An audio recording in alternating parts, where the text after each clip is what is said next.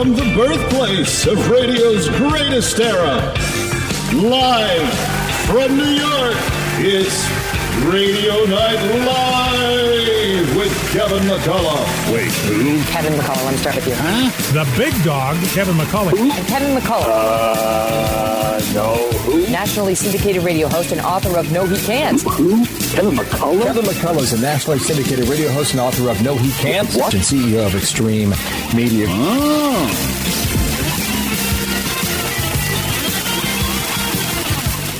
Well, how are you on a Saturday night? Boy, do we have a huge show for you. So grateful to have you here and to have you part of Radio Night Live. Uh, Kevin McCullough, my name, and uh, always glad to be with you on the weekend. Uh, we've got a big show, as I've mentioned. We'll go through the big board. We've got uh, a lot coming up this hour. We will speak with um, Gordon G. Chang about some of the disturbing stuff taking place in China right now that our media is basically ignoring. We'll also tackle something that's a pretty uh, thorny issue this time of year. What uh, what are what are uh, retailers doing to rip you off, trying to sell you duplicates of products that you actually really want?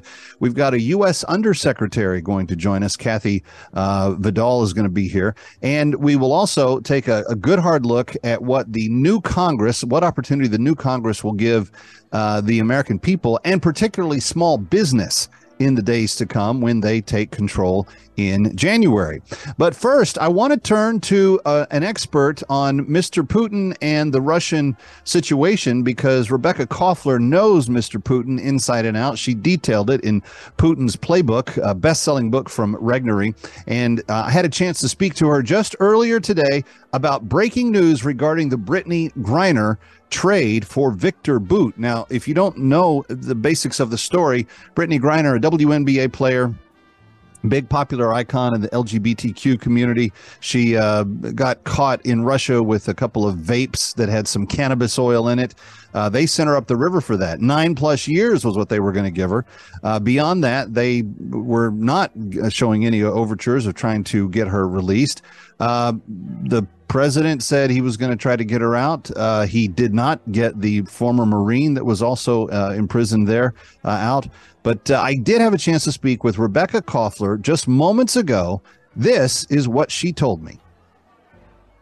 All right, Kevin McCullough, very glad to have you with us. And as we have had um, a little bit to say about a lot of different discussions uh, today, uh, we're going to go deeper on the Brittany Griner story right now, and really more into the detail of uh, the the equity of this trade uh, with uh, Russia for Victor Bout. Uh, the prisoner swap that was conducted this week. Um, and joining me now is Regnery author Rebecca Koffler. You know her from Putin's Playbook. Uh, she also wrote a volume on Zelensky and what we can learn about him as well. But Rebecca, it's always good to have you with us. Thanks for being back. Of course, it's such a pleasure to be here with you and your listeners. So, we've heard some pretty bad things about this Victor Bout guy. Uh, why did Putin want him back? Oh, Putin wanted him back so badly, Kevin. That is because uh, Victor Bout is not just a rogue agent. Uh, as the United States was treating him. He's a former, with the former being uh, in quotes, of course, uh, GRU operative. GRU is Russia's military intelligence agency. Uh, Bout was an international arms trafficker. He was capitalizing on uh, the lack of security after the fall of the Soviet Union back in 1991. And he was able to establish clandestine arms trafficking networks. And he was fueling conflicts all around the world by trading these um, sophisticated uh, back for those times Mm. uh, pieces of military hardware, and um, to the point where he was conspiring to kill Americans. He's a bad dude. Uh, this was a deeply unjust uh, trade, and we just released someone that has made the world a lot less safe. I kind of liken it to um, if, if you were talking sports teams or franchise, you, you, we gave up like a really big heavyweight player for someone that doesn't really matter much in terms of like day to day security for the for the American people. But boy, did we what we gave up, we sure didn't get back. Well, without minimizing uh, Brittany Griner and uh, diminishing her as a person, you know, uh, every American um, has value. You know, I'm not and- arguing that at all. I'm saying for the national security welfare of the country, Oh no, no, I'm not. I'm not saying you are. I'm. I'm just kind of, uh, you know, uh, basically putting stuff in the context. I don't want to be, you know, I, I'm just saying that I am not doing that. correct. So, um, what I what I mean to say is, uh, Victor, we just traded an Olympian uh, for a varsity team player, and again, like. Uh, it doesn't mean that Brittany Griner is not an outstanding athlete. It just mean, means, like you said, from the national security standpoint, okay? Victor Bout has uh, links to Putin himself, okay, through uh, Igor Sechin. Igor Sechin is one of the most influential people in Putin's inner circle. He is not only a the head of Rosneft, which is uh, Russia's state-owned oil company, and you know oil is very very important for Russia. This is how Putin is uh, financing his war machine. Uh, Sechin is also a former KGB operative, Hmm. and um, um, so that's how he knows Bout. Bout is going to play a critical role in Russia's war against Ukraine right now, precisely because he knows um, these clandestine um, arms trafficking networks. Oh, so we didn't just we just didn't give them back a bad guy. We we gave them a bad guy that they're going to put to use right away.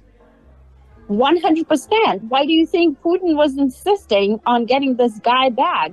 And, uh, you know, this was a So explain something, Rebecca, because I think a lot of Americans are scratching their head. And again, we're speaking with Rebecca Koffler, author of uh, uh, of um, a great book on uh, Putin, uh, Putin's playbook, and she really detailed uh, a lot that people don't know about um, the uh, leader of the Russian uh, Federation. And I would really strongly encourage you to read it. Um, Rebecca, the the, the the thing that I think is on most Americans' minds are if this trade was so lopsided, why didn't Biden insist upon getting uh, Mr. Whelan out with her?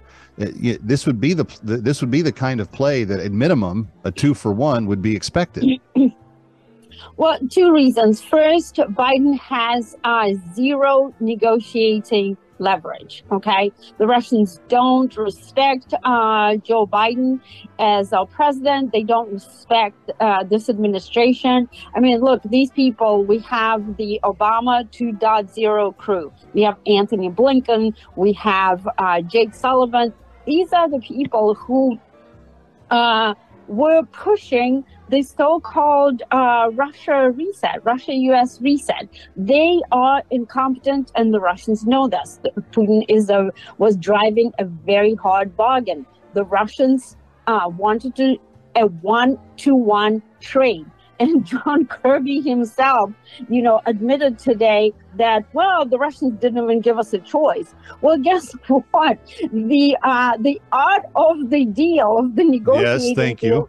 is not to wait for the adversary to tell them your conditions. It's about to giving them our requirements and our condition. I'm sure if we had the former president, you know, the 45th, in charge today, this would have been a very, very different deal. And so, and of course, the second reason so the first is there's no negotiating leverage. Uh, the second is um, Joe Biden wanted to score political points. He didn't care about Paul Whelan.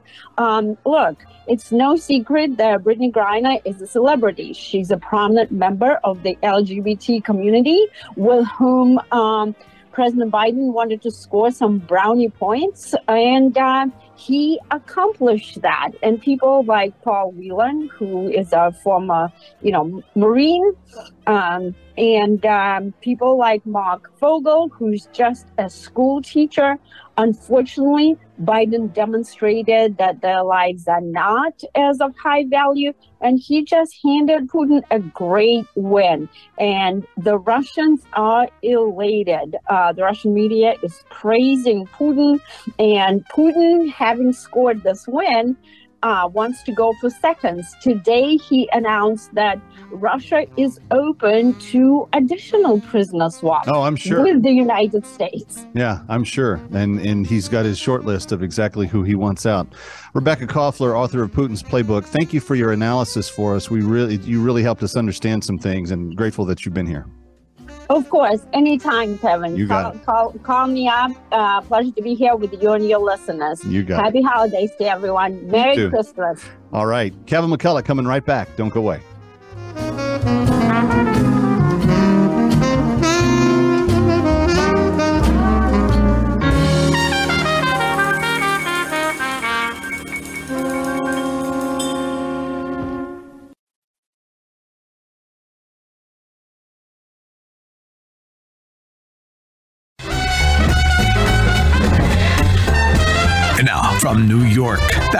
Radio Night Live. Here's Kevin McCullough. All right. Uh, glad to have you with us. In the next Congress, there will be a divided, um, split um, Congress. You're going to have uh, Democrats uh, in control of the Senate, if only by one or two votes, uh, maybe just the tiebreaker of the vice president herself. Um, and then beyond that, you're going to have um, Republicans in slightly more control of the House than the Democrats have been for the last couple of years. I think they picked up two additional seats to what the Democrat margin was. But what difference does all that make?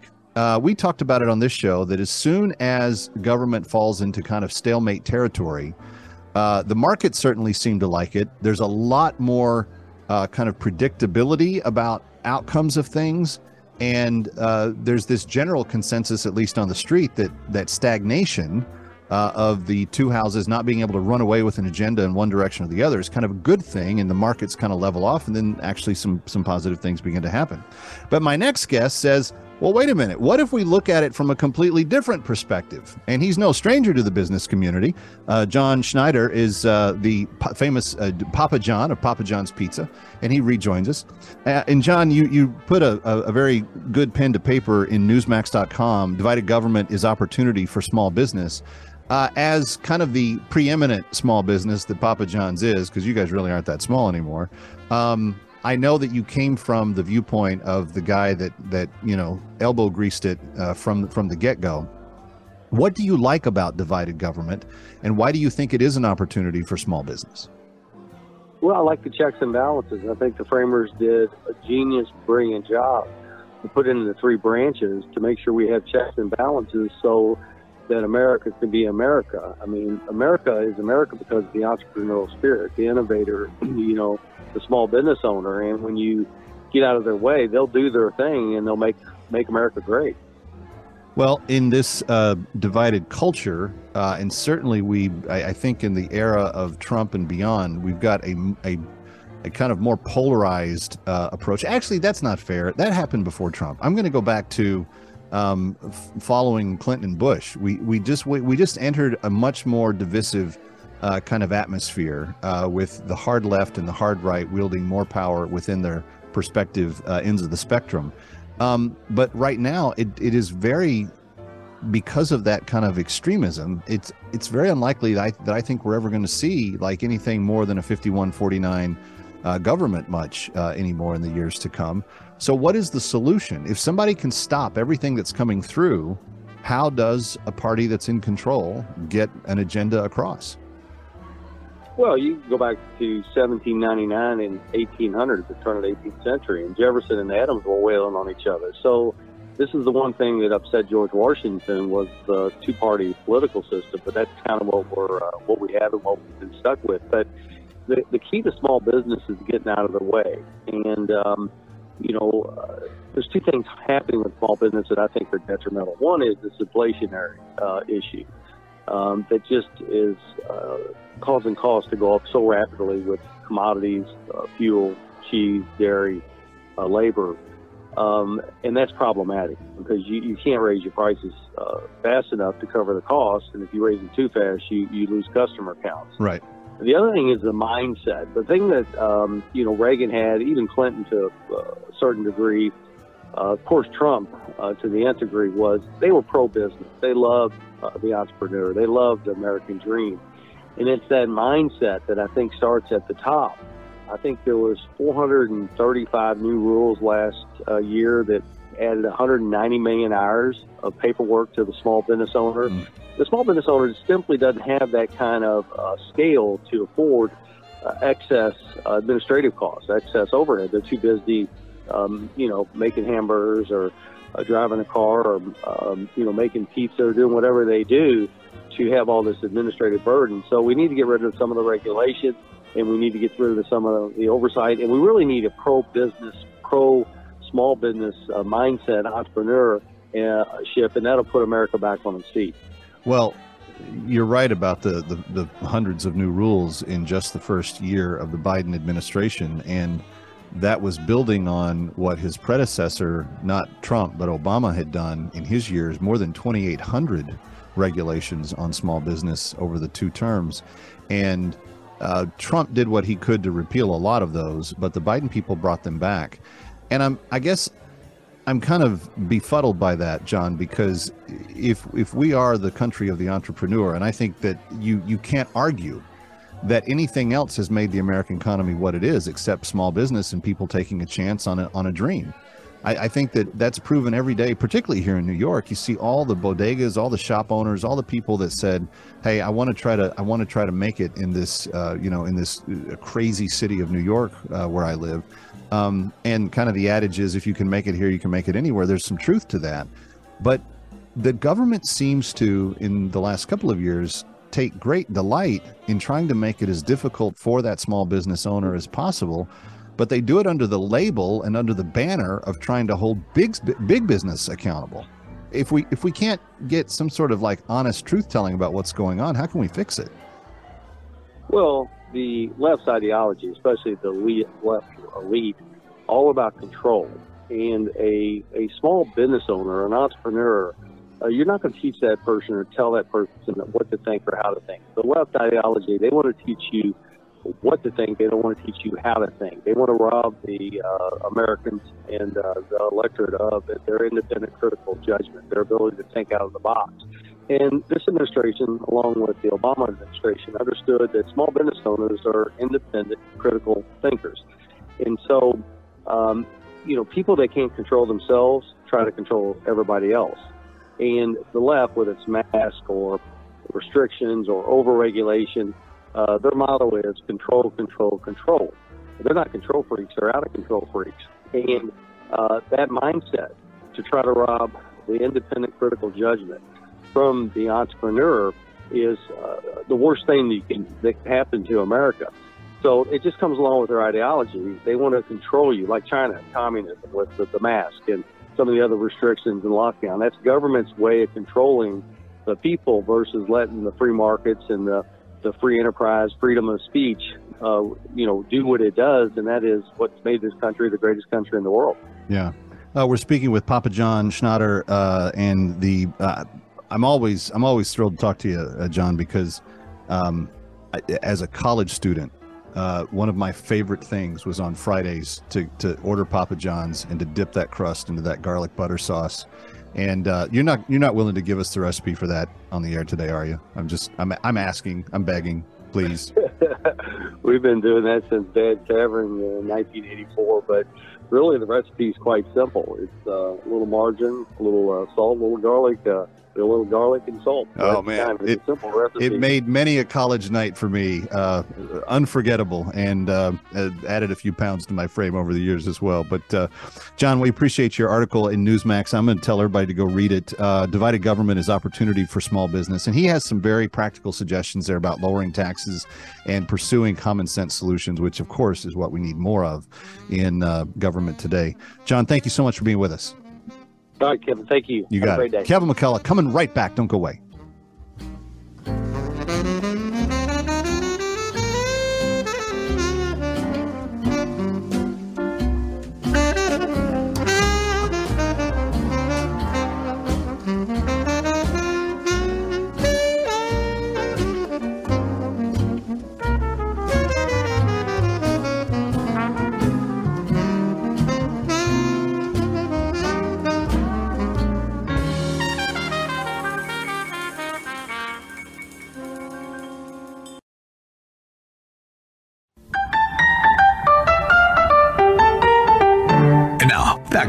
Radio Night Live. Here's Kevin McCullough.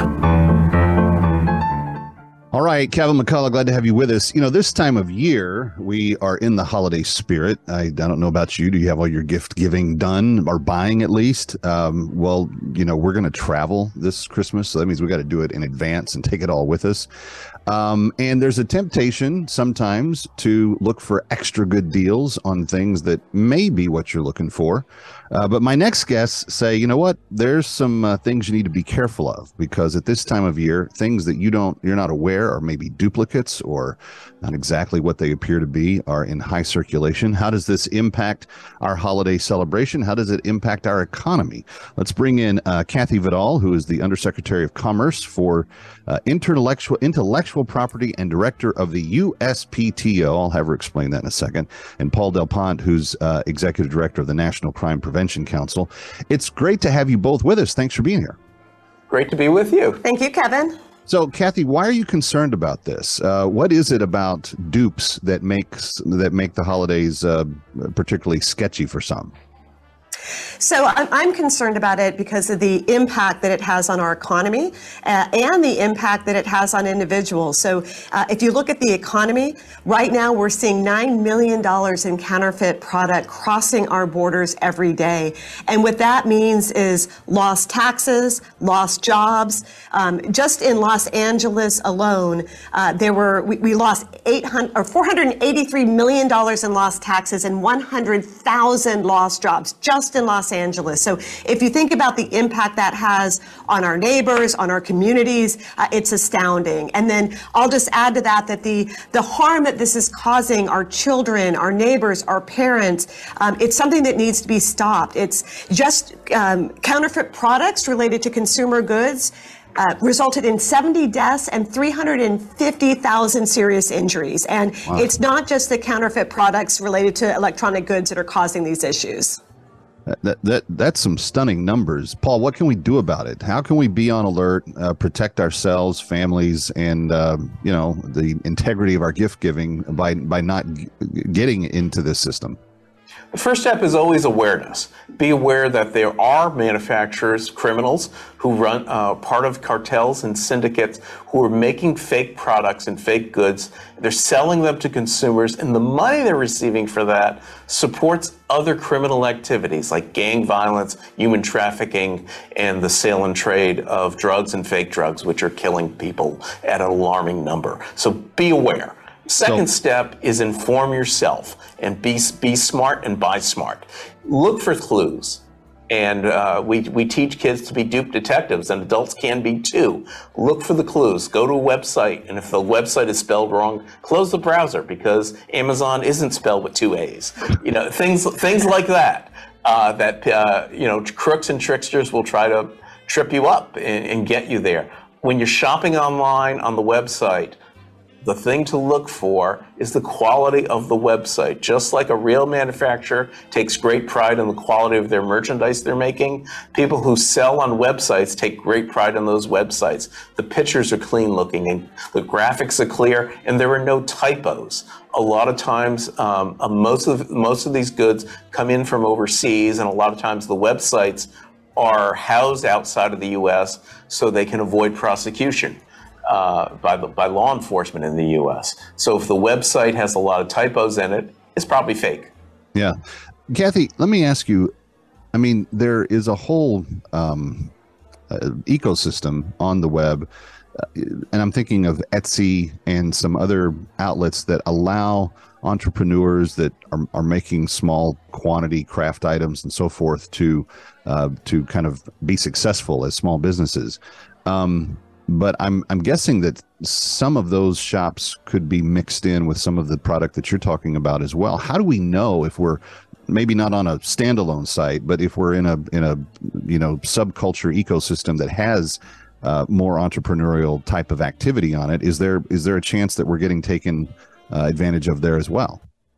There is, and that's it's really unfortunate, and that's why it's important to really think about being smart about all of this. Because you're right, those types of websites are phenomenal. They really allow people who are starting businesses, people who want to grow jobs, to be able to participate in the marketplace with low access costs. And um, so it's it's an amazing place for people to sell their goods. But those places are also selling these counterfeit products. And you know, one thing I would look for is the brand. Research the brand. If it's a brand you know, they they may not be selling on some of those sites, or if they are, you can you can verify that it's the actual brand. And when it's small companies, do do a little bit of research. It doesn't take much uh, much research to figure out if you're buying the real thing. Yeah.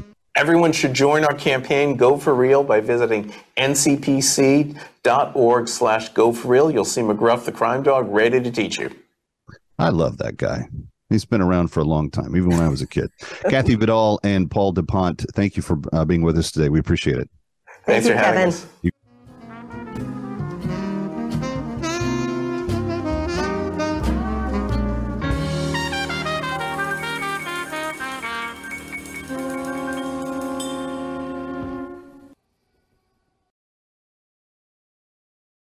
Everybody loves my baby, but my baby don't love nobody but me.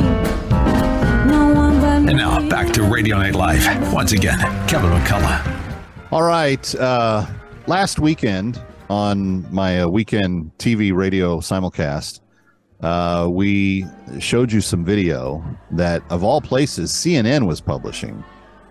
And it was stunning. Uh, people in white suits. Picture the uh, the government forces that came in after the ET discovery in the movie, where they try to take the alien, and everybody's in the full body white suits with the big stuff all over their head and everything.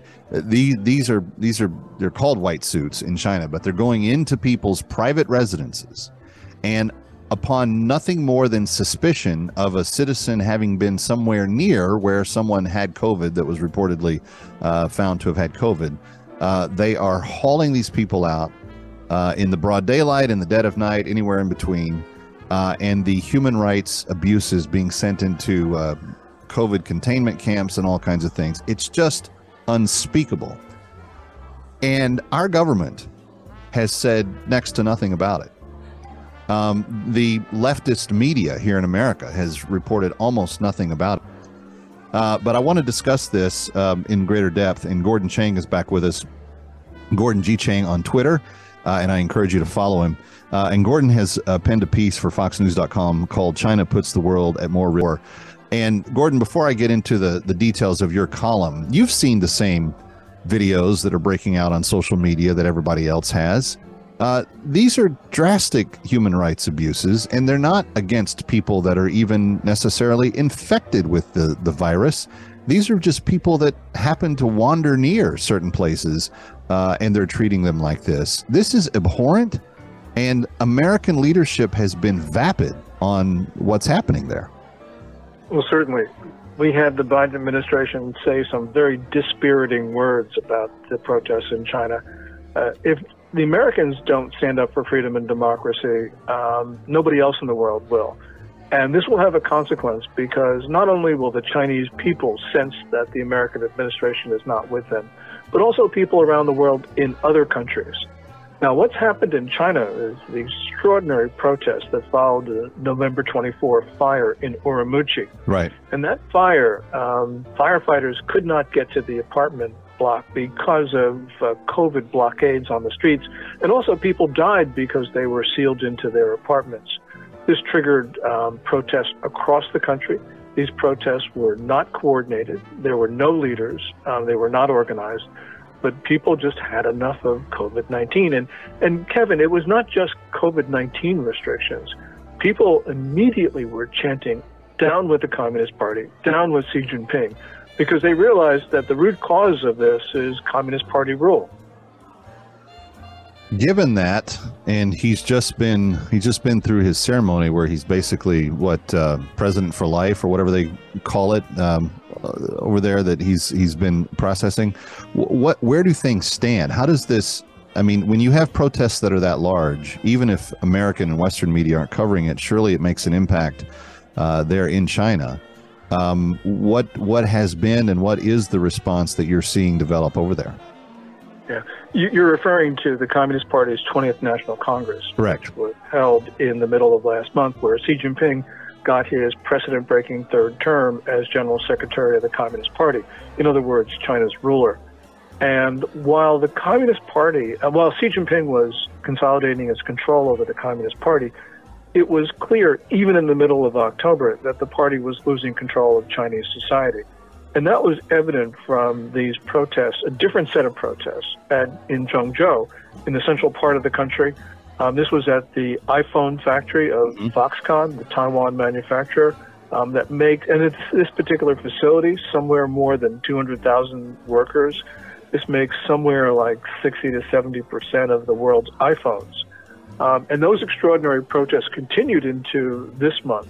And there was a real warning to the international community that China was no longer stable.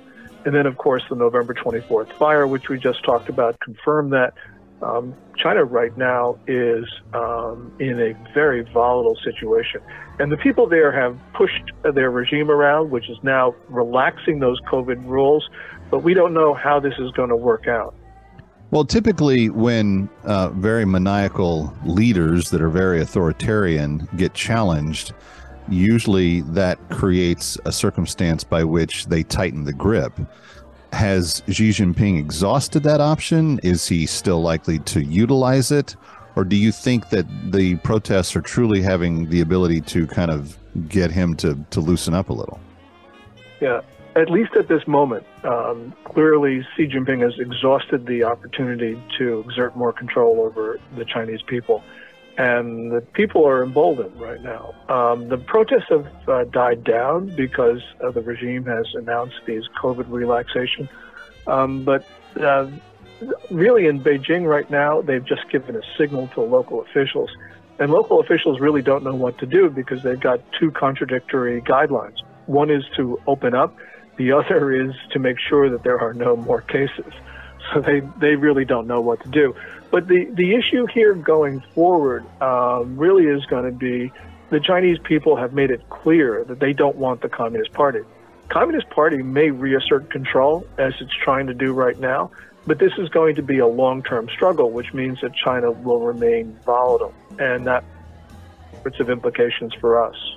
Well, given that you write in your piece that China puts the world at more risk than ever before, um, and you talk about threats to uh, the region beyond their own borders, what what are you what are you describing in this piece?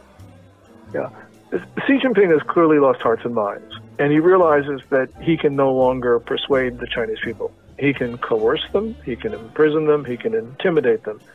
Um, but if he wants to unify them, uh, which he absolutely has to do to stay in power, he's going to have to do something. And the only thing that he can do is to create some sort of foreign enemy, um, some invasion of India, Japan, Philippines, Taiwan, create some sort of incident with Australia or the United States, really to um, create the foreign enemy. Um, and so that puts us really in the crosshairs. But you know, even before these extraordinary protests start, which started last month, um, Xi Jinping had been not only mobilizing the military for war, more ominously, he was mobilizing Chinese civilian population for war. And so we've got a militant regime that uh, is bent on some creating some sort of incident. Um, and, and what's occurred with these protests in China has only increased the incentive for Xi Jinping to do something truly horrible. That's that's discouraging on every uh, possible level. Gordon Chang, thank you so much. Thank you, Kevin.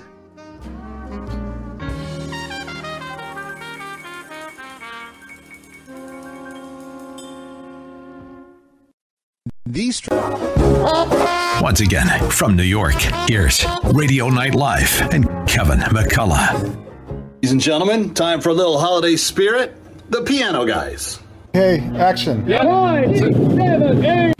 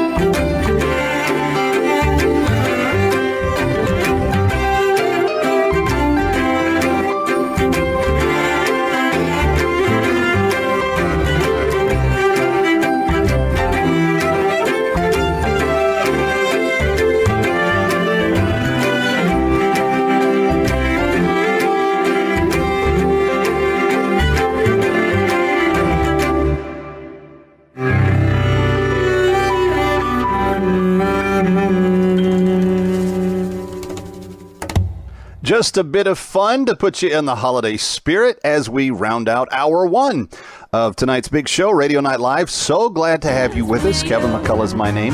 Next hour, the Ladies Lounge, KT McFarland, Kelsey Bolar, Bethany Mandel, and more piano guys.